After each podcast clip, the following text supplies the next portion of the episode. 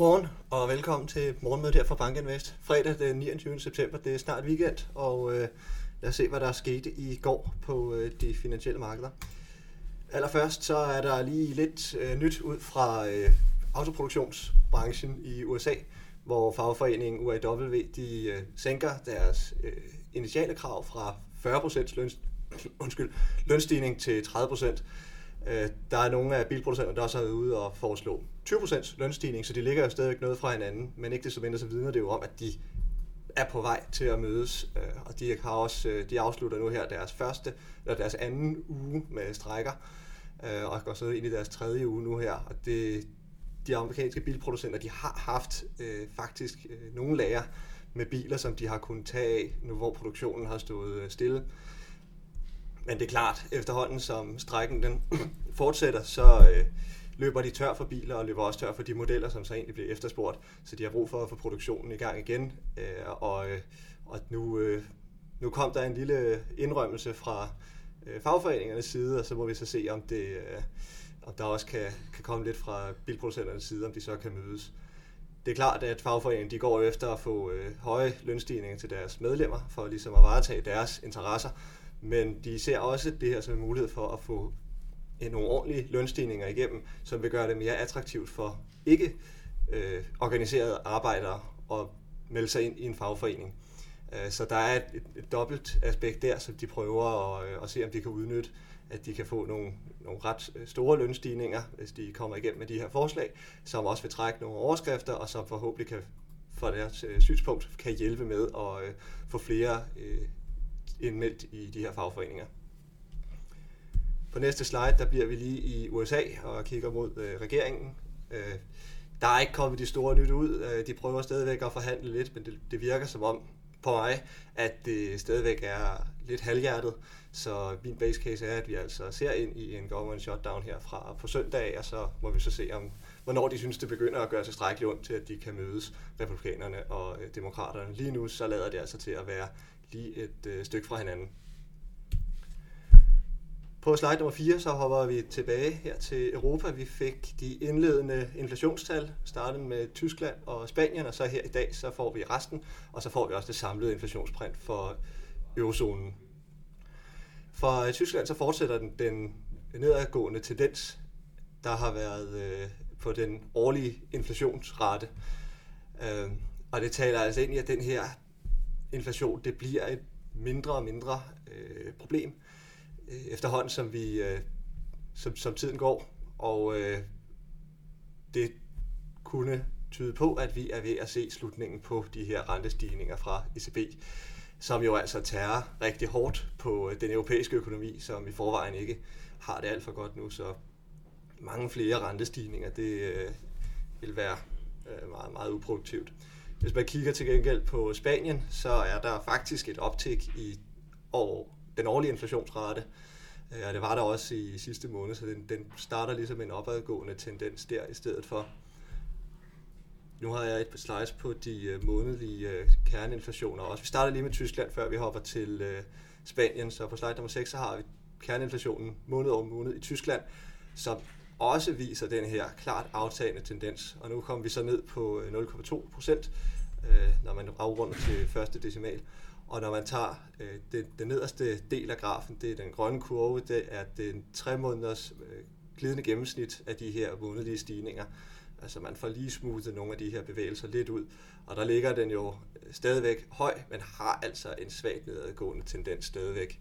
Øhm, så den ligger stadigvæk lidt for højt kerneinflationen, og, men, men er altså på vej ned.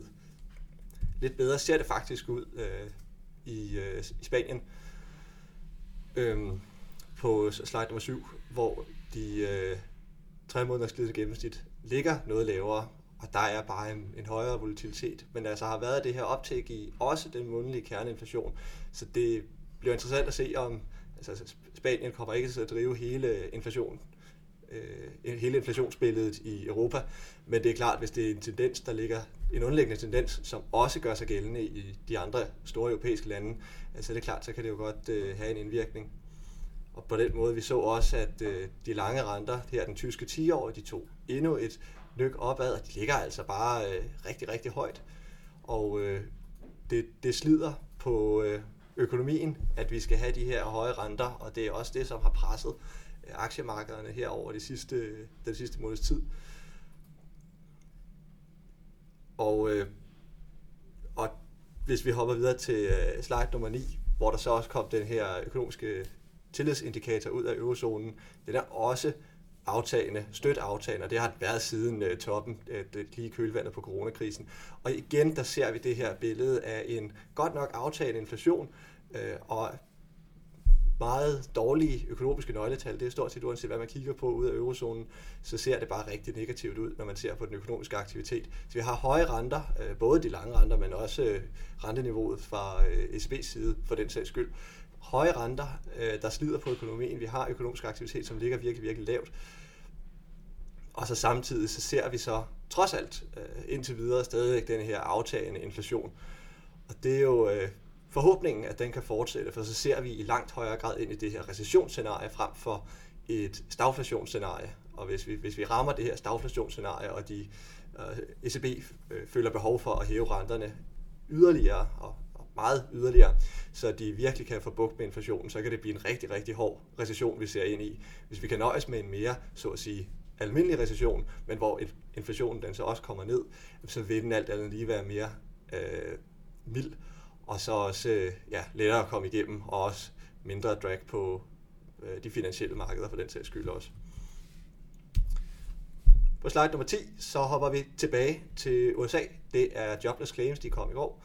Øh, den ugentlige opdatering på dem, og de fortsætter den her rigtig fine nedadgående tendens. Der var et lille optik i både continuing og initial claims, så de kom ind under forventningen, og de ligger altså stadigvæk øh, rigtig lavt, og de har indledt den her øh, negative tendens både i øh, initial claims og i continuing claims. Initial claims, det er den øh, blå kurve, meget volatil, og så øh, continuing claims, den har vi så i øh, den grønne kurve, som bevæger sig lidt mere stødt. Jeg har kottet toppen af aktien, for ellers havde vi ikke kunne se nogle af de her øh, bevægelser.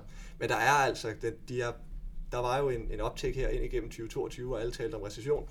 Øh, sikkert også med rette jo, men det, de, har lige, de er vendt om, og øh, de ligger rigtig, rigtig lavt, også historisk set, øh, de her claims, og øh, vidner igen om et utroligt stærkt amerikansk arbejdsmarked. Det fik vi her på slide nummer 11, der har jeg taget SP500 med. Øh, det fik vi lov til at få overført til stigende aktiekurser i går, at der øh, egentlig var nogle øh, forholdsvis konstruktive nyheder. Og så på trods af også, at vi havde stigende renter. De, de tyske 10 år, de steg de der 9 basispunkter i går. Det var ret kraftigt. Faktisk så faldt den amerikanske 10 år en lille smule, og så her til morgen, så ligger den lidt op igen, så den ligger stort set flat for, i forhold til, hvor den sluttede, øh, bliver det onsdag aften.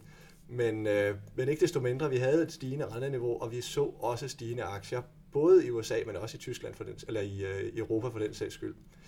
Så øh, det er ret interessant. Det er klart, sådan en enkelt lille bevægelse, det gør ikke hele forskellen, og det gør ikke, at vi nu ser ind i et øh, bulrende bullmarked. Men ikke desto mindre, så øh, havde vi lige en pause der i går, og vi har mulighed for at se stigninger. Og jeg tror rigtig meget, at de bevægelser, vi har set, har været også i høj grad positioneringsdrevne. Så hvis der begynder at ske en vending her på, på markederne, og der er nogle positionerings, øh, positioneringer, der begynder at skifte rundt, og noget sentiment, der begynder at skifte, så kan det pludselig drive det øh, kraftigt opad meget hurtigt. Det vil vise sig, det er, det er min umiddelbare øh, base case. Hvis man ser under overfladen her på slide nummer 12, øh, så var der faktisk en cyklisk rotation her i, øh, under, under overfladen på markederne. Så øh, vi har også skiftet lidt tema fra, hvad vi har set over de sidste mange dage efterhånden, med hvor det startede med de her brede sell og så i går der var det hele taget bare stille. Øh, nu begynder der at ske noget på både øh, en, en opadgående bevægelse på aktier, det er markant sjovere end en nedadgående bevægelse, men den, der er en bevægelse i aktier, men der er også bevægelser øh, ned. Så det var altså ikke bare, at det var ikke bare folk, der købte ind, investorer, der købte ind i øh, brede indeks, men altså i højere grad også, at der blev udvalgt cykliske sektorer i går, og har det her øh, cykliske tilt. Det var, hvad jeg havde med af grafer. Så er der lige her, hvordan ligger markederne her til morgen. Og de ligger faktisk lige marginalt bedre, end da jeg fik skrevet det her ned. Nu er vi øh, op på 0,2% op på SP500 Futures, Øh, og DAX futures, de, øh, de er også steget en lille Vi har 0,3 nu der. Så rigtig positivt. Han Seng, de indhenter noget af det tabte der fra i går. Ser man på en længere graf end bare lige et eller andet intradag, så øh, kan man se, at Hang Seng-indekset ligger altså i en klart nedadgående tendens, som de øh, kæmper for at få vendt på en eller anden fornuftig måde. Og der er jo også et stort drag fra den kinesiske økonomi, og for den sags skyld også øh, ejendomssektoren. De øh, 10-årige amerikanske renter, de ligger stort set uændret. Øh, de faldt en lille smule i går, og så er de en lille smule op nu her, så der er ikke sket det store der. Så ser vi jo så ind mod at få de sidste inflationstal fra eurozonen, og så kommer der PCE fra USA. Og så University of Michigan, de offentliggør deres, øh, nej, ved det skulle være da en øh, revidering, der kom der. Jeg tror ikke, det er de opdaterede, der kommer der. Men øh, vi får i hvert fald inflationstal fra Europa og øh, USA, som vi kan se frem mod. Det var alt, hvad jeg havde for i dag. Tusind tak, fordi I lyttede med, og I må have en rigtig god weekend, og så høres vi ved igen på mandag.